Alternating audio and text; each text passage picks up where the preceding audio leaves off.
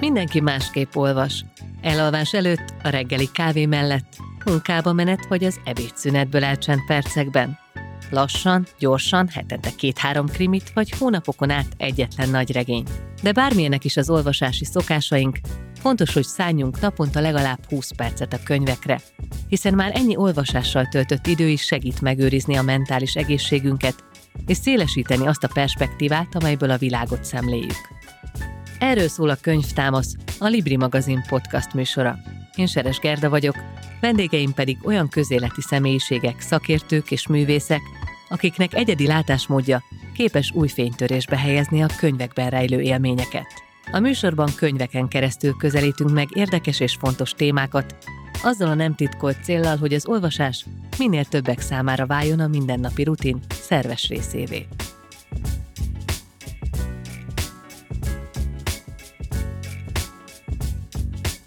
A meghatározó kulináris élmények, legyenek azok az étkezéshez, a jó italokhoz vagy a főzéshez köthetőek, világszerte szerves részét képezik kultúránknak, történelmünknek és szociális életünknek. Valószínűleg mindannyian egyetértünk abban, hogy kivételesen jó érzés, amikor egy finom fogást egy kellemes bort társaságában fogyaszthatunk el. Habár a téli ünnepek már lecsengtek, bőven lesz még alkalmunk arra, hogy kiadós lakomákat csapjunk, vagy hogy kiváló évjáratokkal kocincsunk. De vajon mi köze a borivásnak a monogámiához, és mitől lesz modern a nagymama főztje? Erről is beszélgetünk majd mai vendégeimmel, akikkel az alföldi hagyományoktól egészen az új-zélandi borokig kalandozunk majd. Egyik vendégem Mautner Zsófia, gastroblogger, szakíró, illetve te Zsófit használod, ugye már most Bármelyik lehet, de általában Zsófit igen. De Akkor maradjunk így, Mautner Zsófi, akinek új falusi konyhám című szakácskönyvében a hagyományos és a reformkonyha receptjei elevenednek meg személyes történeteken keresztül. Ha most egy asztaltársaságban lennénk így egyelőre ételek nélkül, akkor milyen bort rendelnél nekünk? Én rendelnék bort? Igen, azt mondtam, Igen? hogy cseréljük meg. Cseréljük meg. Hát én az elejére mindig valami könnyű, fehér, illatosat szeretek rendelni.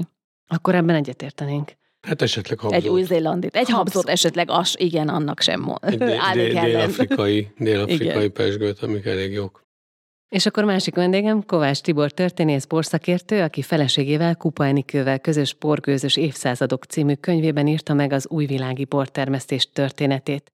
Akkor Tibor az ételt te rendeled. Mi kerülne most az asztalra egy ilyen képzeletbeli lakommal? Hát ugye elég kellemetlen, hogy falusi ételekről van szó, és ugye ezek újvilági borok. Tehát mondjuk egy argentin sztéket Egy mondanál leginkább. Nem, nem, nem, hát lehetne például egy új-zélandi bárány, és akkor az, az akár jó is a habzóborhoz. Azok jó könnyű húsok. De egy fehér borhoz is egy új-zélandi bárány, azok olyan fiatalok, 12 hónapig maximum addig lehet báránynak hívni ott náluk ezt. Részemről ez teljesen rendben van. Milyen íze van a gyerekkornak? Mindenkinek más, valószínűleg mindenkinek az a gyerekkora íze, ami a szülei meg a nagyszülei konyhája szerintem. Tehát, hogy a gyerekkor íze az mindig erőteljesen érzelmekhez kötődik szerintem, és az otthonhoz kötődik, és az otthoni konyhához kötődik, és a nagyszülőkhöz meg a szülőkhöz. És neked micsoda? Mondjuk én gondolkodtam ezen, és nekem egyértelműen a szilvás gombóc. Szilvás gombóc? Hát nekem azért elég sok ízű a gyerekkorom. Szerencsére nagyon főzős volt igazából mindenki, az összes nagyszülő, az összes szülő, úgyhogy minden na, elég jó induló csomaggal kezdtem el a kulináris identitásomat, úgyhogy nálunk nagyon fontos szerepe volt mindig a főzésnek, meg különösen fontos szerepe volt a terített asztalnak és az asztal köré együtt leülésnek, úgyhogy nálunk mindenféle volt, ugye az egyik nagyszülői ág az egy falusi vonal, a másik az egy pesti vonal, úgyhogy elég eklektikusan mind a kettő oldalról jutott sok finom falat. Tibor, hogyha egy gyermekkori konyhát nézzük, akkor neked mi volt az, ami ilyen meghatározó? Nekem nagyon egyszerű a gyerekkori konyhám. Zsíros kenyér, hogyha főételnek sóval, desszertnek kakaóval, vagy csak simán kristálycukorral.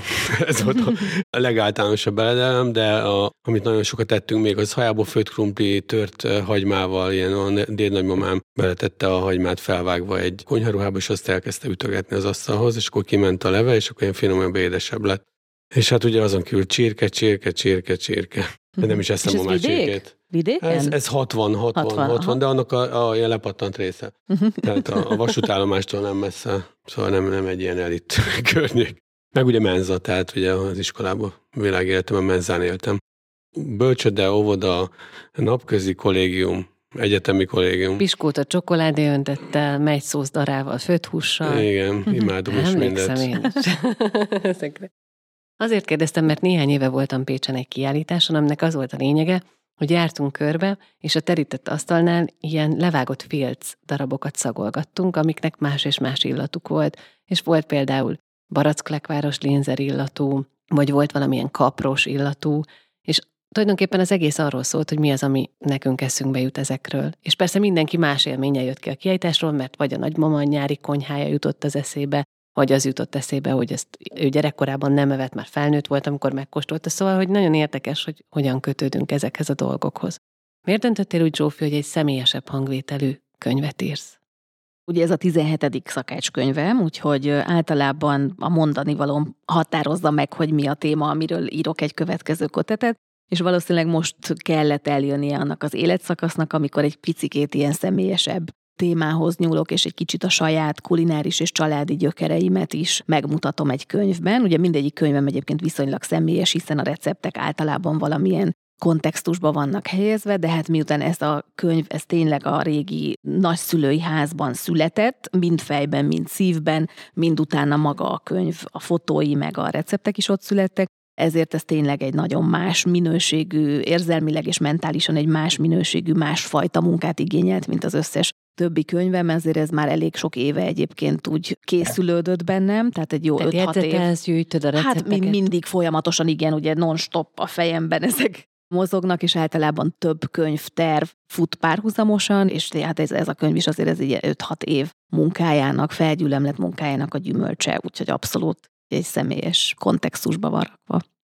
Tibor, a ti könyvetek a feleségeddel az egy képzeletbeli utazás tulajdonképpen. Teljesen. Olyannyira, hogy nem is voltunk egyik borvidéken sem. Amit, amit Egyiken sem. Én azt reméltem, hogy legalább valamelyiken. Nem képzeld el, hogy egészen. Tehát ez annyira virtuális, ez az egész, egy, egy virtuális utazás, hogy ugye a Covid alatt, amikor itt nem lehetett utazni, akkor elkezdtük ezeket a blogokat írni, amiből kinőtt ez az egész.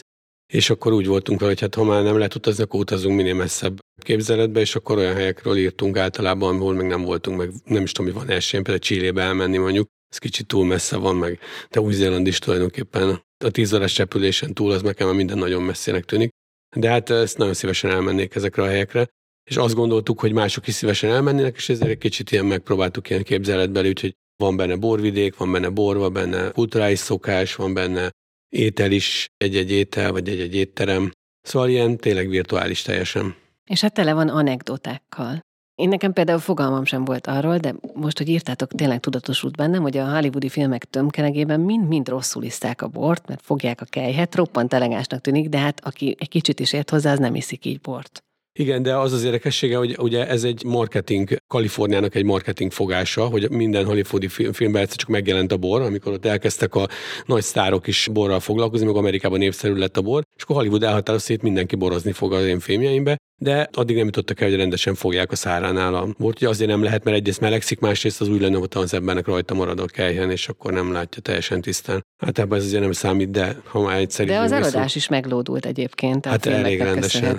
Igen, igen, igen, igen, nagyon dur. Hát ugye van a konkrétan a Sideways, a kerülőutak magyarul, ami önmagában majdnem megduplázta a Pinot Noir Amerikában, egyetlen film, úgyhogy annak ellenére, hogy csak gyakorlatilag mondjuk egy perc szól a Pinot Noirról, de az olyan szépre sikerült, hogy gyakorlatilag tetszik az embereknek ez a Hollywood nagyon jó marketing eszköz, a borra sajnos nincs Hollywoodunk, úgyhogy és hát lényegesen kisebb is persze a bortermelésünk. Azt írtátok, és ez egy hangsúlyos rész, hogy bort inni társaságban a legjobb.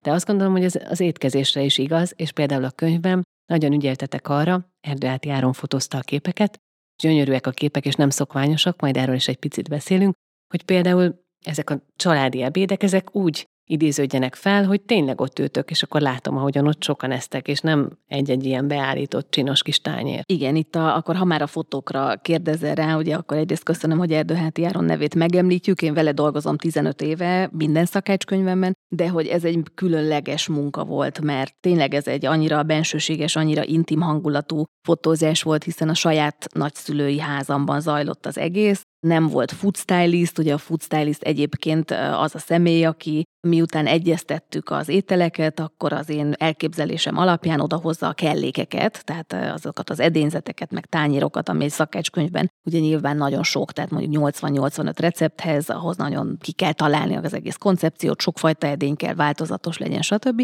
Itt most nem volt, egyébként szoktam mindig dolgozni stylisttal is, de itt most én magam voltam a food stylist is, mert hogy a háznak tényleg minden egyes sarkát, zegzugát ismerem, mindegyik napsütésről, meg napfényről, meg napszakról tudom, hogy ott hogy törik a fény, tehát hogy nagyon szerettem volna ezt a saját érzelmi szűrőmön keresztül láttatni ezeket a képeket. És hát amit látsz, meg amit mondasz, hogy ugye ezek a közös nagy családi étkezések, az azért van, mert ebben a házban ezek tényleg így zajlottak. Tehát, hogy ott a nagy, gyönyörű, osztott ablakos verandánkat, ott zajlott minden nagy családi étkezés, minden ünnep, a nagy húslevesezések, tehát, hogy ezek vannak valójában dokumentálva. Hogyha már a nem szokványos képeket említettem, nagyon meglepett engem például az elején, hogy benne van egy csirkepörkölt recept, és akkor a csirkepörkölt recept hátoldalán ott van egy kép, az összeszedett, már üres, de masszatos egymásba rakott tányérok, és annyira hangulatos az egész, mert látom azt, ami nálunk is egy ilyen igen. családi étkezés hát után történik, de, de valójában nem szokványos. Azért ki. Igen, igen, azt hittem egyébként, hogy arra fogsz rákérdezni, hogy a csirke láb, hogy, hogy rajta ja, van igen. a fotó, mert hogy a csirkepörkötös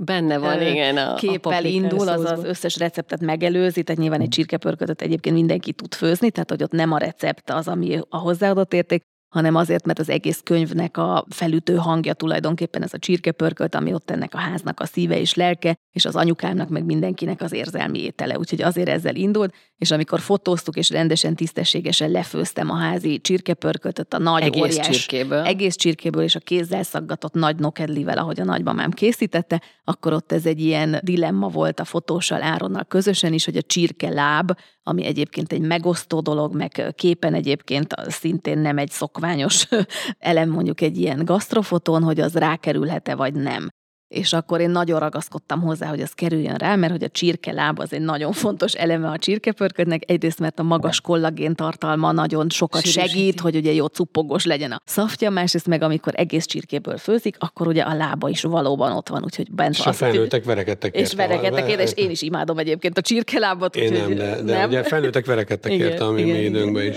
Miért jó társaságban borozni? Hát ugye ez azon a, annál a részén van, amikor a kultúrát borfogyasztásról beszélünk. Ugye az egész könyv tulajdonképpen egy, az igazi üzenet az az, hogy borozni nagyon jó, és hogy nem érdemes nélkül élni. És ugye próbáltak alkohol nélkül élni már a történelm folyamának mindig nagyon rossz vége lett. Ugye van egy jó példa, például ugye a, a Szovjetunió így alakult, és így lett a nagy októberi szocialista forradalom, mert ez a szerencsétlen Miklós cár betiltotta az alkoholfogyasztást a háború kellős közepén, és egyszer csak 100 millió orosz kihozanodott, képzeljétek el azt a pillanatot és akkor megbuktatták. Tehát, hogy az lényeg, hogy... hogy, hogy De vár, van még egy jó történet, hogy Francis Ford Coppola édesapja is a pincében az amerikai szesztilalom idején bort készített. Most ezt egy Yorki pincében Kádokba. azért el lehet képzelni, hogy az milyen, Igen. vagy hogy néz ki. Vagy de képzeljétek el, hogy abban az időben ugye a bor, borágazat az teljesen tönkrement, de a szőlőágazat az iszonyatosan felment, ugyanis az volt, hogy mindenki elkezdett otthon bort készíteni, Sőt, a legjobb az volt, hogy volt egy Wineboxnak nevezett dolog, amiben szőlőlevet adtak, és ráírták, hogy semmiképp se tarts 21 napig hűvös helyen ezt a dobozt, mert hogyha itt teszel, akkor ebből bor lesz, és az nem jó.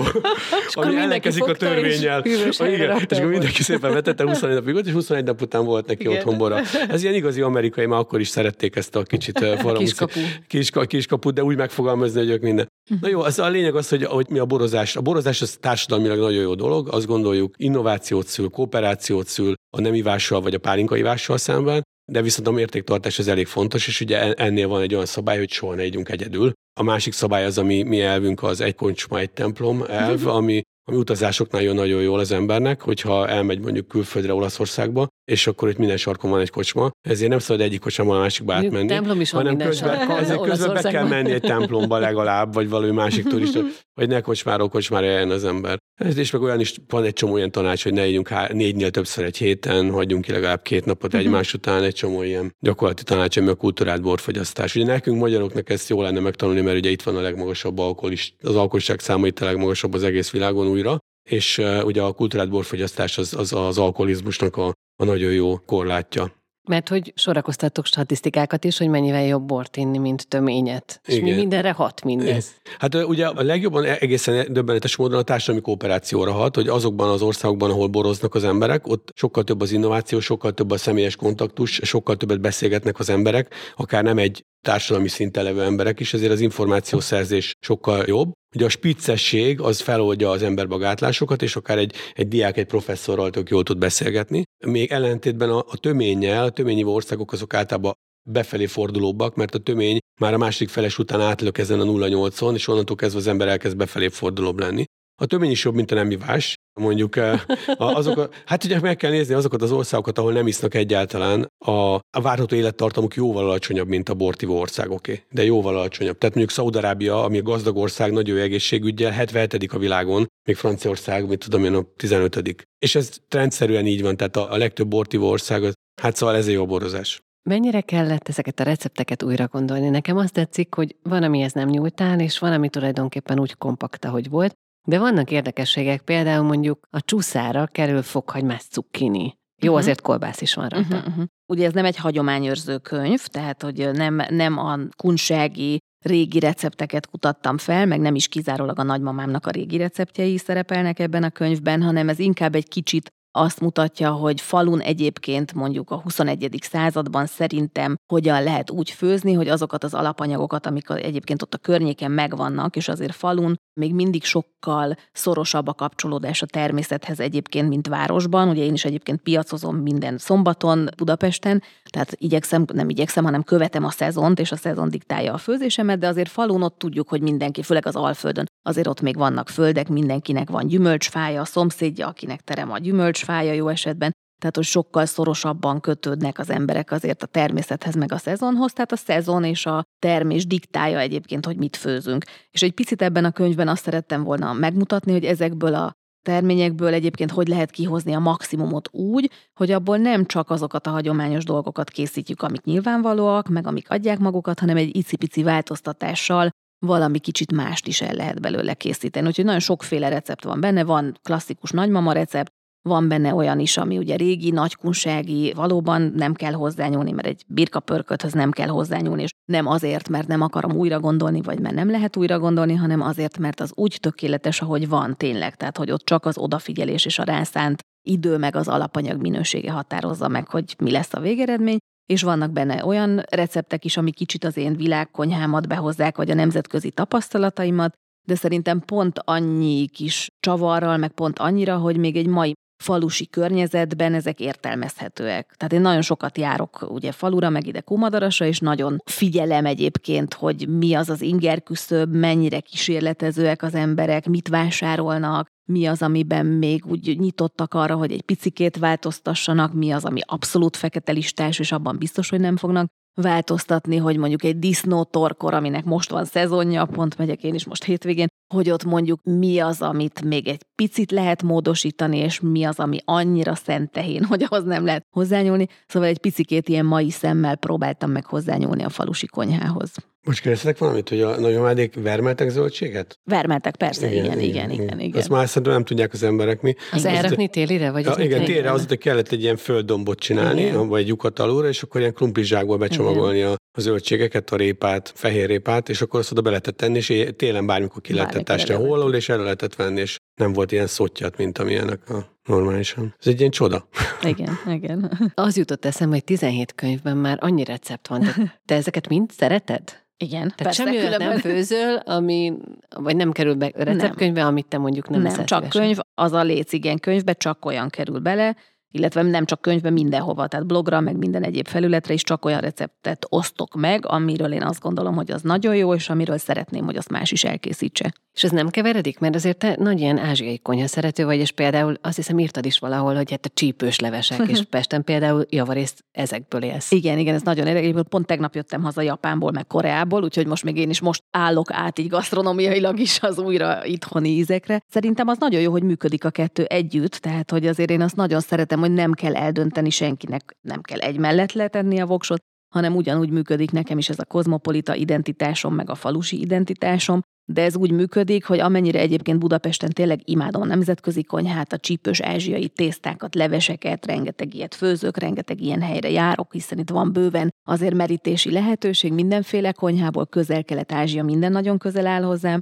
de hogy abban a pillanatban, amikor megérkezek ebbe a falusi házba, Kumadarason az Alföld szívében, akkor ott valahogy átkapcsol az agyam is, meg az ízlelő bimbóm is, meg a szívem is, és ott mintha ezeket az ételeket egyébként így kiradírozták volna, és ott annyira csak olyan ételeket kívánok enni is, meg főzni is, amik kapcsolódnak a hely szelleméhez. Tehát ott nekem azon a verandán annyira testidegen egy nem tudom, egy humusz vagy egy csípős ázsiai leves, hogy tényleg fel nem merül, hogy ilyeneket készítsek, de úgy, hogy közben persze ezeket a hagyományos falusi ételeket kívánom, de azon belül azért annyit engedélyezek, hogy ott már egy pici mozgástér legyen, hogy ezeket egy kicsit mai, frissebb kontextusba rakjam, hiszen teljesen más volt a funkciója ezeknek a falusi ételeknek száz évvel, kétszáz évvel ezelőtt, mint, ami, mint ma. Hát a zsírossága, a kalóriatartalma. Így van, hát akkor azért, igen, tehát a, a, akkor azért az én nagyszüleim vagy dédszüleim generációja idejében ugye ezeknek az alföldi ételeknek az volt a funkciója, hogy egyébként a földön a munkát ugye segítse, és hogy jól lakasson, minél magasabb kalóriatartalommal bírják ugye az emberek a földön a munkát. Hát ma már egyáltalán nem ez a funkciója, úgyhogy az a nagy kihívás, hogy ezeket hogy tudjuk úgy lefordítani, hogy a hagyományt, a szellemiséget, az alapanyagot megtartsuk, de mégis egy kicsit a 21. század kontextusába rakjuk. Tibor most Zsófi sokat beszélt arról, hogy Alföld és Kummadaras, tehát tulajdonképpen ez is egy tájegység, és ti a borok tekintetében is tájegységekként, vagy hát a tájegység az túlzás, de mondjuk nagy régiónként tagoltátok a kötetet. Miért éppen az új világ? Én mondjuk döbbenetesen olvastam, tehát én meglepve olvastam, mondjuk Argentinában 500 éve készítenek bort, tehát hogy ilyen nagyképpen azt mondjuk, hogy de hát port, hát ezt, ezt Európában csinálnak, és minden más az lőre, kísérletezés, és nem tudom. Nyilván nem így van, de hogy miért éppen ezeket a tájakat? Hát ugye azért egyrészt jó messze volt, ahogy mondtam az elején, tehát minél messzebb. Ráadásul ez egy nagyon érdekesnek találtuk, amikor elkezdtük ezeket a virtuális utazásokat tenni. Nagyon-nagyon sok olyan különlegesség volt, ami, amit itt Európában nem feltétlenül tapasztalunk. Ráadásul az európai országok azok ugye elképesztően bonyolultak. Ugye Franciaországról írni könyvet, ugye hát kiolvasná azt el, valahogy úgy voltunk vele. Ezt érdekesebbnek tartottuk egyrészt. Másrészt ugye Magyarországról is lehetne ilyen könyvet írni, de az ugye egyből megosztó lenne. De az az igazság, hogy a, a kiadó egyébként most kérte, hogy írjunk Magyarországról egy ilyen, egy hasonló stílusú könyvet, ami ugye egy olyan komoly kihívás sok tekintetben, de minden esetre valószínűleg megpróbálkozunk vele. És hát ugye ezek az országok egészen máshogy épülnek fel, mint Magyarország. Ugye Magyar, mondjuk Magyarországon annyi borvidék van, hogy ami gyakorlatilag mondjuk a új-Zélandon az teljes borterület kb. ugyanakkora, mint a magyar, és mondjuk egy-másfél borvidékre esik. Magyarországon ugye 23 borvidéken osztjuk el ugyanazt a, a hektárszámot. De ugye Kalifornia, hát ugye vannak dűlők, de hát Kalifornia végül is az csak Kalifornia, tehát hogy az egy terület vannak. A részei, de nem valahogy nem mondjuk, hogy az egy borvidék lenne, Kalifornia egy borvidék. Argentinának gyakorlatilag Mendoza a borainak a 91 néhány százalékát ott készítik. Annak ellenére, hogy ezer kilométerre van a fővárostól, ahol ugye a világ másik legtöbb borát isszák, Buenos Airesbe, és amikor még nem volt... 450 millió palackot évente. Igen, igen. Komolyan igen, meg kellett néznem, hogy hányan laknak Buenos Airesbe. A uh-huh. teljes felnőtt lakossággal együtt 3 millióan, vagy mondjuk 3,2 millióan. Gondoljatok bele, ez 15 palack fejenként, ha jól számolom. Uh-huh. Igen. Azért az nem Hát semmi. ők voltak, amikor 77 litert ittak, még igazából nem is olyan régen, hát, tehát per fő. De hogy akkor is elvitték a bort, amikor nem volt vasút. Ezer kilométerre van Mendoza a fővárostól. És akkor képzeljétek, hogy Szamárháton ott, ott minden évben el kellett azt a rengeteg bort vinni oda, annélkül, hogy megrom, megromlana. Aztán amikor lehet vasút egy kicsit könnyebb lett, de ennek ellenére, ugye Chile az meg egy, egy teljesen változatos, az egészen más, de Ausztráliában is azért sokkal nagyobb területek vannak, ahol bort készítenek, amiket mondjuk Victoria az akkor, mint Magyarország, vagy hát szóval több is, mint Magyarország, amennyi bortot készítenek. Tehát, hogy, hogy mi kicsit furcsák vagyunk ebbe a dologba, és ez valahogy ilyen, nem tudom, nagyon izgalmasnak tartottuk ezt az egészet minden tekintetben, mondjuk Csillének a földrajza, például ez a, ez a 4200 km hosszú ország, ami ennyi területre oszlik, de a klímája mégis, mégis azonos, annak ellenére, hogy majdnem az egyenlítő ér le, meg legközelebb van az Antarktiszhoz. Szóval nagyon izgalmas, és el is mennék szívesen például mondjuk Csillébe is. Hogy az Atakamas sivatagban is készítenek, a világ legszárazabb területe, ugye ott vannak a csillagvizsgálók, a legnagyobb csillagvizsgáló, ami a Földön van, és ott is készítenek bort a helyi milyen őslakosok, egészen döbbenetes módon fehér fajtákat, hogy ez hogy csinálják. De érdekes például, hogy Csillében azt írtátok, hogy lámlám itt a bizonyíték, hogy józanul is lehet port készíteni, mert hogy ők viszont nem isszák ellentétben az argentinokkal. Igen, igen, igen. Egy kis kivétellel, amikor a nagy gazdasági világválság beütött, akkor ugye rengeteg borfelesleg volt, és a, hát a lakosság hősiesen a borászok segítségére sietett, és elkezdett vedelni. akkor túl, túl, túlvedelték az argentinokat, de megijedte a csilei politika, és egyből mindenféle szabályt vezetett be, hogy ne igyanak az emberek annyit, úgyhogy szerintem ezt a hősiességet inkább díjazni kellett volna. Zsófi, mi az, ami ezt az alföldi tájegységet jellemzi, ahonnan te jöttél, vagy ahonnan ez a falusi konyha alapszármazik? Nagyon érdekes, hogy számtalan, ugye egyrészt van ugye ez az alföldi parasztkonyha, ami nyilván ez a népi konyha, parasztkonyha, ami nagyon fontos ott a környéken, Másrészt van egy csomó olyan alapanyag, amiről szerintem nem is gondolná sok mindenki, vagy nem is tudja, hogy az az alföldhöz köthető. Én ezeket nagyon igyekeztem feltérképezni, mert pont a, ezeknek az ételeknek a modernizálását, vagy azt, hogy mondjuk egy falusi konyháról ma hogy gondolkodunk, mi az, ami egy alföldi konyha, vagy alföldi vidéknek a kulináris identitása lehet, ott ezek az alapanyagok nagyon fontos szerepet játszhatnak. És például, hogy rögtön kettő kedvenc példát mondjak, az egyik a kamilla, az alföldi kamilla, amiben nagyon sok időm van, azt tényleg egy négy-öt éve foglalkozom vele és kutatom, ugyanis arról azért legtöbben szerintem rögtön ugye azért betegségekre asszociálnak, gyógytea. meg a gyógyte, gyógyteaként, meg borogató teaként gondolunk rá, miközben eleve ez az alföldi kamilla virágzat, ez egy ilyen eredetvédett EU-s templis intézmény és fogalom, tehát egy nagyon-nagyon magas illóla értékű gyógynövény, nagyon szép is egyébként, amikor virágzik, és ennek egyébként a nagy részét exportáljuk, tehát hogy gyakorlatilag szinte a teljes kamilla mennyiség kimegy külföldre, ahol aztán jól bekeverik egyébként a közepes minőségű, általában Egyiptomból meg Horvátországból érkező kamillákat, tehát arra használják a magyar kamillát, hogy feltuningolják vele az illóanyag tartalmát ezeknek az egyéb gyógynövényeknek. És akkor meglepő módon kiderült, hogy a kamillával egyáltalán nem csak borogatni lehet, hanem fantasztikusan lehet a konyhában is használni. Például tejszínbe rakni egy Például tejszínbe belerakni, vagy például kávédarálóban ledarálni, porítani a szárított kamillavirágot, azt összekeverni porcukorral, és mondjuk ezzel a kamillás porcukorral megszórni egy piskótát, egy fánkot mondjuk most a farsangi szezonban, tehát nagyon-nagyon kreatívan lehet vele dolgozni. Lehet mondjuk szirupba beáztatni, koktélokat keverni belőle, tehát ugye Kamillának van egy ilyen hihetetlen bódító, virágos, almás, mézes ízkaraktere, ami nagyon-nagyon klasszul működik. Desszertekkel is, meg egyébként sok sós dologgal is, kecske sajtal, sok minden mással. Úgyhogy például a kamilla ez egy ilyen dolog, vagy a vadrizs, vagy indián rizsnek is nevezett rizs, amiről nagyon sokan nem tudják, hogy ezt az egész világon összesen három helyen termelik, Amerikában, Kanadában és kisújszálláson. és ennek is egyébként egy nagyon érdekes sztoria is van, mert ezt egy magyar elszármazott, onnan elszármazott üzletember vitte vissza a rendszerváltás után szeretett volna valamit visszahozni, és Kanadából ezt a vadris know-how-t próbálta meg visszahozni, és ennek köszönhetően mai napi kisújszálláson nagyon komoly vadris termelés folyik, tehát amit például megveszünk mondjuk bioboltban vagy bármilyen üzletben egy csomag vadrist, akkor annak elég magas az esélye, hogy az kis újszállásról származik egyébként.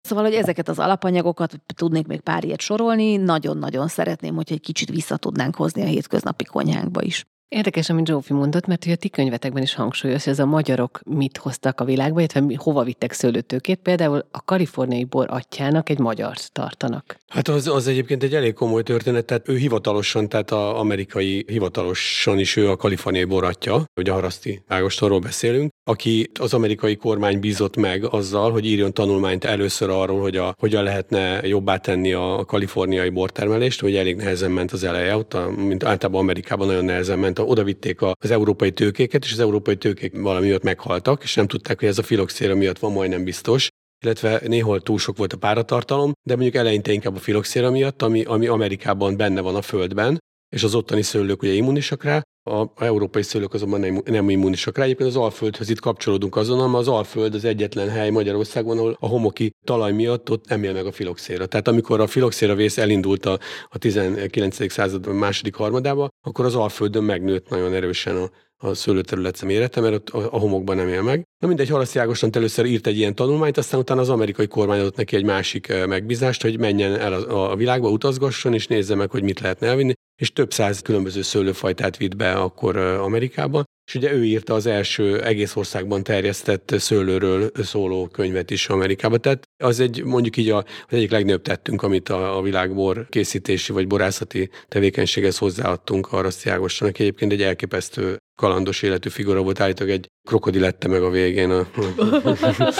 ha már gasztronómia. Eltűnt, ugye, eltűnt, eltűnt egy krokodilos hely, hely mellett, de nincs arról hír, hogy mennyire ízlett Egyébként mai napig megvan a borászat, amit ő alapított, Alta Vista, ugye azt hiszem, hogy hívják a, egy kaliforniai borászat. Mennyire könnyű beszerezni ezeket a borokat? Mert amikor írtátok ezeket, például nekem ez a Malbec nem mondott semmit. Aztán rákerestem, és elszégyeltem magam, mert láttam, hogy a magyar borászatok, illetve borforgalmazó cégek is forgalmaznak egy csomó ilyen bort, simán rendelhetnék ilyet, de ez nálunk még elég idegen. Hát az az igazság, hogy a Malbec egy egészen furcsa történet. Ugye, hogyha tőlem megkezdik 2000-ben, hogy mi az a Malbec, valószínűleg annak ellenére, hogy nagyon sok bort iszom, nem tudtam volna, ugyanis 2000 előtt a Malbec egyáltalán nem volt ismert. Francia fajta, Bordóba kihalt, Dél-Franciaországban van egy-két helyen, és ugye Argentinában ez a főfajta, de 2000-ig igazából senki nem ismerte, mert 2001-ben indult a Malbec forradalom, amikor Amerikába bevitték a Malbeket. Egy nagy mázinak köszönhetően, hogy csődbe ment az ország, és annyira olcsó lett, az amerikai turistáknak, hogy ilyen nagyon nagy tömegben megjelentek, és fillérekért ott jól érezték magukat, megszerették a Malbeket. Ugye 2001 előtt igazából valószínűleg nagyon kevesen tudták volna, mi az a Malbec. Ugye Magyarországon is próbálkoznak a termesztésével, kisebb-nagyobb sikerrel, azért egy, egy elég különleges klíma van ott, amin ez a típusú Malbec létrejön, de általában olyan pincészeteket említettünk meg szánt szándékkal, akiket itthon lehet kapni. Vagy hogyha esetleg valaki nagyon híres volt, és akkor azt... De hát az igazság, hogy nem írtunk senki olyanról, akit nem lehet kapni Magyarországon. Szóval direkt azokat a történeteket írtuk meg, hogy az emberek meg szeretnék ezt kóstolni, akkor valahol meg tudják kóstolni. És ha már beszéltünk arról, hogy a borívás és az ételfogyasztás is egy közösségi történet, még az is érdekes Zsófia könyvedben, hogy bevontál helyi falusi szomszédokat, barátokat, tehát például van olyan, hogy Sanyi kapros túrós laskája, vagy például ott az egyik hölgynek, ami nekem megmaradt, hogy tárkonyt rakott egyszer az almás pitébe. Tehát, hogy másokat is ide hívtál, hogy mutassák meg, hogy ők hogyan főznek. Miért döntöttél így? Hát, ha nem is oda hívtam őket, de ugye ők a közvetlen szomszédaim, tehát egyébként is ugye egy ilyen folyamatos barátságban vagyunk. És akkor ilyen receptcsere megy? Persze, hát falun természetesen óriási receptcsere bere megy, meg hát ott kóstolók, ugye jönnek, mennek azért barterben, úgyhogy meg hát ahányszor megérkezem a házba, akkor ott hirtelen mindenki bekopog, hogy hoztunk ezt-azt, egy kis ilyen kóstolót, egy kis olyan kóstolót, megérett a megy, megérett az alma, tehát azért falun nagy csencselés zajlik, mi mint tudjuk, és azért az emberek főznek, bár sokkal kevesebbet, mint régen, meg sokkal kevesebbet is sütnek sajnos, ami nekem nagy szívfájdalom, tehát azért a régen a, mondjuk a nagymamáink korában ott azért ezek még majdnem, még az én nagymamám korában is ezek még majdnem önellátó háztartások voltak. Ugye nagyjából az én nagymamám volt szerintem az utolsó generáció, ahol tényleg kenyeret veteményes, kenyeret sütöttek, mindent otthon készítettek, veteményes volt, föld volt, tehát tényleg 90%-ban szinte önellátó háztartások voltak. Azért utána, ahogy elkezdtek mondjuk dolgozni a nők, ugye akkor nyilván már a veteményest is sokkal problémásabb volt mondjuk gondozni. Ma is nagyon problémás, sok minden miatt egyébként például a klímaváltozás is ugye annyira érzékenyé teszi az időjárás, meg minden, hogy azért ez nem úgy működik, hogy egy paradicsomot meg egy paprikát csak úgy ott hagyunk, és akkor az úgy nő magától, hanem azzal napi szinten foglalkozni kell, tehát tényleg sokkal kevesebb idő meg kapacitás jut erre, úgyhogy akkor tényleg az én nagymamám időszakában ezek még önállátó háztartások voltak, szinte alig volt, amit boltban vásároltak. És mostanra már nem, de azért ez a cserebere megmaradt. Tehát cserebere megmaradt, bocsánat, igen, így vissza is, vissza is utalok akkor rögtön. Tehát Sanyi kapros laskája például úgy került bele, hogy a Sanyi konkrétan a szomszédunk, és, és nagyon sokszor átjárunk, bográcsozunk, közösen főzünk, és akkor ő nála kóstoltam először ezt a kapros laskát, ami kapros tészta egyébként, kapros túros csúsza gyakorlatilag, ugye laska, tehát rendes szélesmetéltből, házis szélesmetéltből készül kapor, pörc, tejföl, tehát nagyon-nagyon klassz egyébként ilyen jó nyári étel, úgyhogy ott azért a környéknek, meg a barátoknak a receptjei is bekerültek. Egyébként, ami nagyon érdekes volt, hogy például mindig van egy történeti epizód a boros könyvben is, és úgy, ahogy mondjuk Zsófinál van egy ilyen olyan történeti epizód, ami a személyes történetről szól, például a csirke pörköltnél, hogy ez a nagymama sajátja volt, de aztán utána, amikor ő már nem élt, akkor a nagypapa átvette a helyét, és ugyanolyan szaftos, cupogós, sűrű szaftura főzte.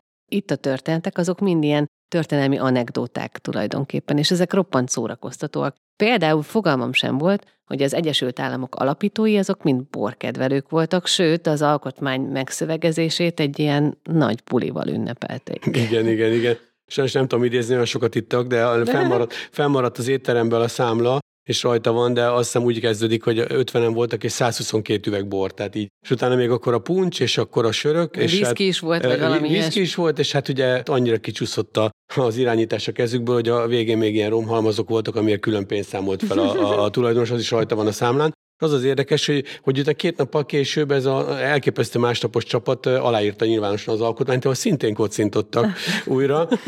De ugye hát Washington, a George Washington név volt az akkori idők leges legnagyobb viszkilepárló üzeme, és ő minden este Madeirát ivott, érdekes módon.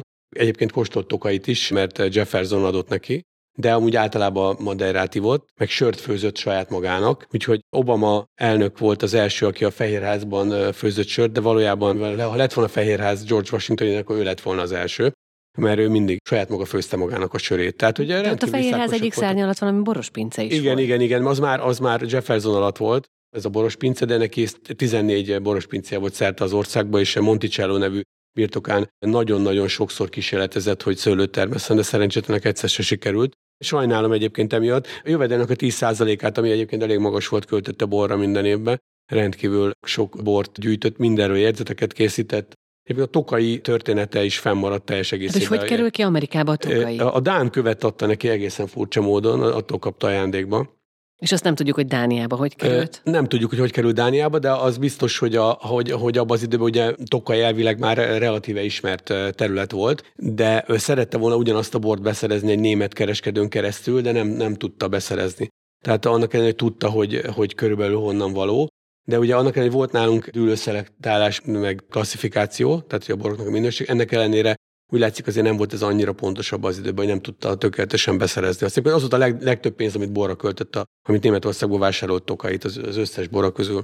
De ha például mondtad most a Thomas Jefferson, azt hiszem, hogy azt írtátok, hogy az ő egyik megmaradt palackja, amit valami lakásfelújításkor találtak, az a legdrágábban aukcionálkelt bor. Az egy hamisítási ügy kapcsán került elő. Egy Rodenstock nevű német ügyes szélhámos eladta azt hiszem, hogy 175 ezer dollárért a, ezeket az üvegeket. Ez a Jefferson Bottles, úgy, úgy nevezik a Jefferson üvegek. Mert ez ilyen gravírozott. Igen, rá volt gravírozva, mert volt egy fennmaradt levélne Jefferson, hogy azt kérte, hogy írják rá az üvegekre, hogy, hogy az az övé, hogy nehogy összekeveredjen, mert Washington is rendelt, ugyanakkor Washingtonnak is rendelt bort, és akkor ez volt a dolog, és akkor leadott többet, és hát egy Koch nevű amerikai milliárdos az néhány millió dollárt költött arra, hogy lebuktassa ezt az illetőt, de annak ellenére, hogy teljesen egyértelmű volt, hogy csalt, nem tudta a bíróság elidézni, német, mert német állampolgár volt, és ő pedig Amerikába szerette volna, de aztán ő, ő az életét erre áldozta, hogy lebuktasson embereket, és végül sikerült is neki. Ez egy szerintem egy tehát sok ilyen történet van, ugye ezt, hogyha olvastad a könyvet, akkor tudod,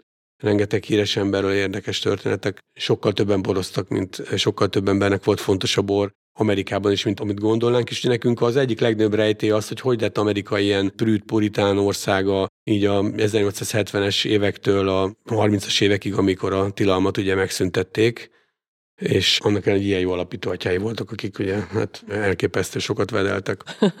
Zsófi, te egyébként nálad mennyire tartozik a bor egy jó étkezéshez? Én nagyon szeretem a jó borokat, nem értek a borokhoz nagyon jól, tehát hogy a, mondjuk amennyire az ételekben azért van némi tapasztalatom, borokban nem gondolom magam szakértőnek, de nagyon hagyom magam elkényeztetni a kiváló szomeliék és bor szakértő barátok által, úgyhogy általában nagyon jól választanak nekem, és nagyon szeretem is a jó borokat. Különösen érdekel egyébként a bor étel párosítás, tehát abban elég, abban szívesen elmélyedek, meg dolgoztam is ilyen projekteken. De erről nagyon keveset tudunk, nem? Tehát, hogy mondjuk fehér húsokhoz fehérból, vörös hát húsokhoz vörös, nagyjából ez a... Nem, azért ezen, már, ezen már túl van a, a, többség, a, kívül, igen. A, a, szakma, igen, igen. Tehát, hogy alapvetően igazából szerint én amennyire látom a saját tapasztalatom, meg a sok végigkóstolt párosítás alapján, ugye általában a, a bornak a teste, meg az ételnek az állaga, az egy jó kiinduló pont tud lenni, tehát ami egy könnyebb dolog, ahhoz nyilván egy kicsit könnyebb, frissebb bor, ami egy testesebb, olajosabb, teltebb állagú valami, ahhoz ezek a borok, tehát az állag, a test az egy jó kiinduló pont tud lenni, és hát egyébként a fűszerezés a meghatározó, tehát ugye ez a vörös-fehér párosítás azért nem állja már meg a helyét, mert mondjuk egy, nem is tudom, egy csirkés, fehérhúsú vagy egy halas ételnek is lehet olyan karakteres, egy elege, mexikói paradicsomos valami, fűszerezése, ami, ami mondjuk egy vörös bort kíván. És egyébként meg a, nagyon szeretem ennek az egész borétel párosításnak a játékosságát, hogy egy bor és egy étel egymásból mit tudnak kihozni, hogy egészen másképp tud hatni, hogy mi mit erősít fel, hogy az étel működik-e jobban, vagy az ital, vagy hogy mennyire fel lehet javítani egyébként egy étellel egy bort és oda-vissza. Úgyhogy ennek a játékosságát nagyon szeretem, és még egy tapasztalatot nagy örömmel megosztok, hogy ahányszor ilyen nagy borétel párosító kóstolásokon vagy projektekben vettem részt, mindig egy konzekvenciát levontunk, hogy egy olyan dolog van, ami mindenhez kiválóan illik, az pedig a sámpány és a pesgő. Az tényleg mindenhez, szóval az a sólettől, az elegáns, nem tudom, garnéla körig mindenhez tökéletes. Jó, ezt észben tartom majd, de minden esetre Tibor, mesélj még egy kicsikét arról, hogy amikor ti kóstoltok, akkor kimondottan ugye leírtátok ezt egy ilyen útmutatóban, hogy hogyan kell hozzáfogni, megnézitek, illetve először beleisztok, aztán megforgatjátok a pohárban, aztán újra, akkor erre figyeltek a borra. De amikor mondjuk beültök egy kocsma templom túrán egy kocsmába, akkor ugyanígy isztok bort. Az az igazság, hogy a, ugye általában mondjuk az ványbárokba ülünk, nagyon igyekszünk olyan borokat inni, amit addig nem kóstoltunk. Ez egy ilyen alapszabály, kb. ezer bort kóstolunk egy évbe, így a feleségemmel, de ezt, ezt tényleg úgy kell érteni, hogy, hogy nem isszuk meg mindig az egész üveget, azért ha tehetjük, megisszuk, de nem mindig kb. ezer bort kóstolunk, legtöbbször csak ugye egy kóstolási mennyiséget, és igyekszünk olyan borokat kóstolni, amit addig nem. Például az egész Covid alatt megfogadtuk, hogy nem iszunk olyan bort, amit addig már életünkbe ittunk, és ezt egy éven keresztül tudtuk tartani, az összes webáruháztól az összes nem, addig nem ismert bort megrendeltük, utána elkezdtünk Ausztriából rendelni, meg elkezdtünk Németországból rendelni, de egy éven keresztül tudtuk tartani, és hát nyilvánvalóan igyekszünk ezt a szabályt betartani, Nyilván nem mossuk ki a porrat egy ványbárba, feltételezzük, hogy ez tiszta, de például minden borról, amit iszom, arról egy jegyzetet írok. Tehát, hogy az összes bort, amit az elmúlt években kóstoltam, jó, mondjuk 20%-áról körülbelül, vagy 15%-áról. Tehát mondjuk az elmúlt hat évben 6000 bort kóstoltunk, és abból mondjuk 5200-300-ról ír, írtam valamit magamnak. De honnan ez a szenvedély? Alkohol az, az finom dolog, a bor az még, még annál is finomabb. Ugye például töményet egyáltalán nem iszunk mi. Tehát, hogy mondjuk egy évben a disznóvágáson egy, egy feles esetleg, de még, még két hete voltunk disznóvágáson, még az, az se szokott. Nem tudom, a bor nagyon, nagyon jó dolog. Mikor 20-21 évvel, 25 évvel ezelőtt borkostolókat szerveztünk, meg borvacsorákat, akkor még nem volt ekkora divat. Csomó ilyen érdekességet, a kékfrankos és a kacsa, meg ilyen tematikák voltak, amire így még emlékszem nem könnyű beleszeretni ebbe a dologba. Hogy az ember nem lesz alkoholista, és ugye ebben nagyon igyekszünk, hogy ne legyünk azok, akkor, akkor ez egy nagyon jó szenvedély tud lenni. Elképesztő szép borvidékek vannak. Tehát mondjuk például nemrég voltunk először Prioraton, ami a Barcelonának a borvidéke, és világéletünkben azt gondoltuk, hogy ugye Barcelona ez egy szuper gazdag, meg nagyon elegáns város, hogy ez egy ilyen, hát ne is menjünk oda, mert ez egy el drága borok vannak, és hogy hát biztos ez egy ilyen puccos borvidék. Pont az ellenkezője, a legdurvább falusias, egyszerű borvidék, és egyszerűen varázslatos. Tehát, hogy az ember, hogyha összeköti ezt a szenvedélyt ilyen utazásokkal, akkor ez egy nagyon-nagyon izgalmas dolog tud lenni. Ugye Olaszországot ismerjük egyébként a legjobban, oda járunk a legtöbbet, meg azokat a borokat, meg azokat a tájegységeket, meg az ételeket ismerjük legjobban, arról szeretnénk legjobban írni, de azt mondta ki, hogy ezt nem lehet eladni. Úgyhogy akkor most végig kell járni újra. Gondolom azért a magyar borvidékek nagy részét hát már persze, bejártatok. itt sokkal, sokkal most igen, részletesebben kell, kell, igen, igen. És ha most párosításokról van szó, Zsófi, például a te könyvedben az nagyon érdekes volt, hogy ha együtt terem, akkor jó lesz együtt elkészítve. Mondjuk ez nekem nem jutott volna eszembe például egy kolbász szőlő párosítás uh-huh, esetében. Uh-huh.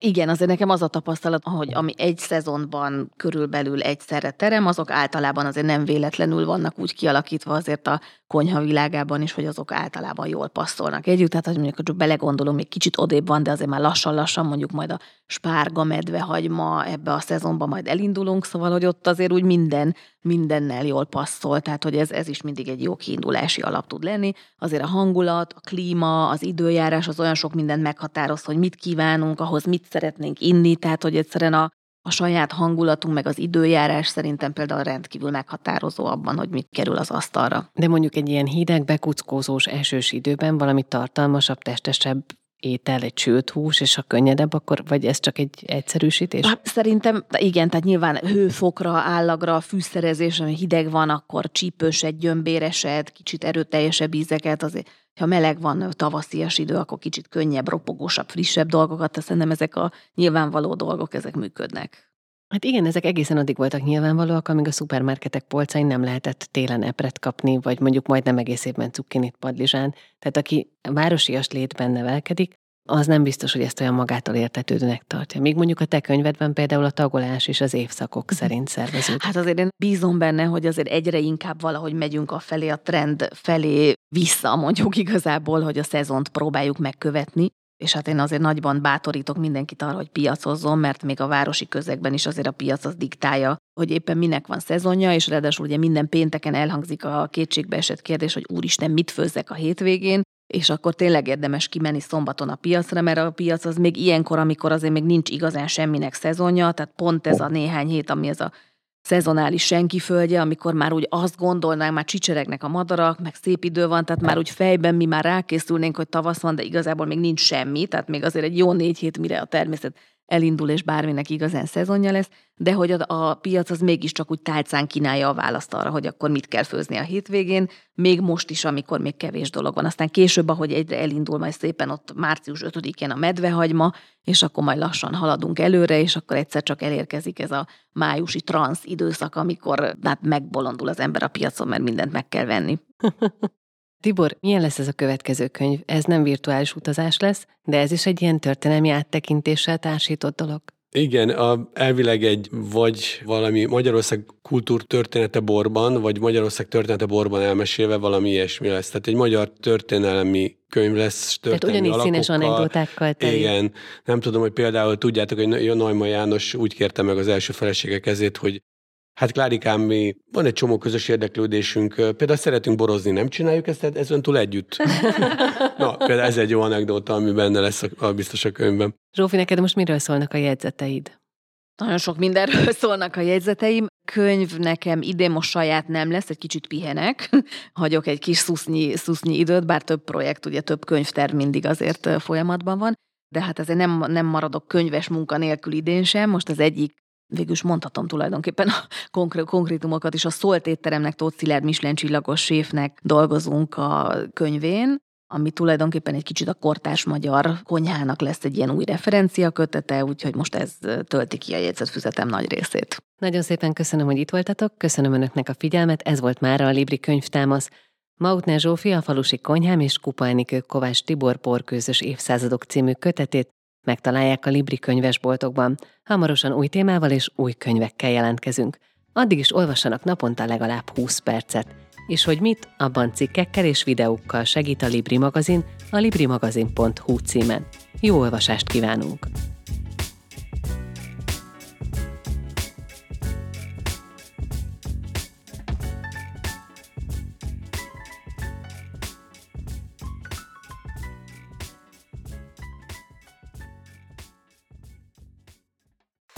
Рок-Астарс.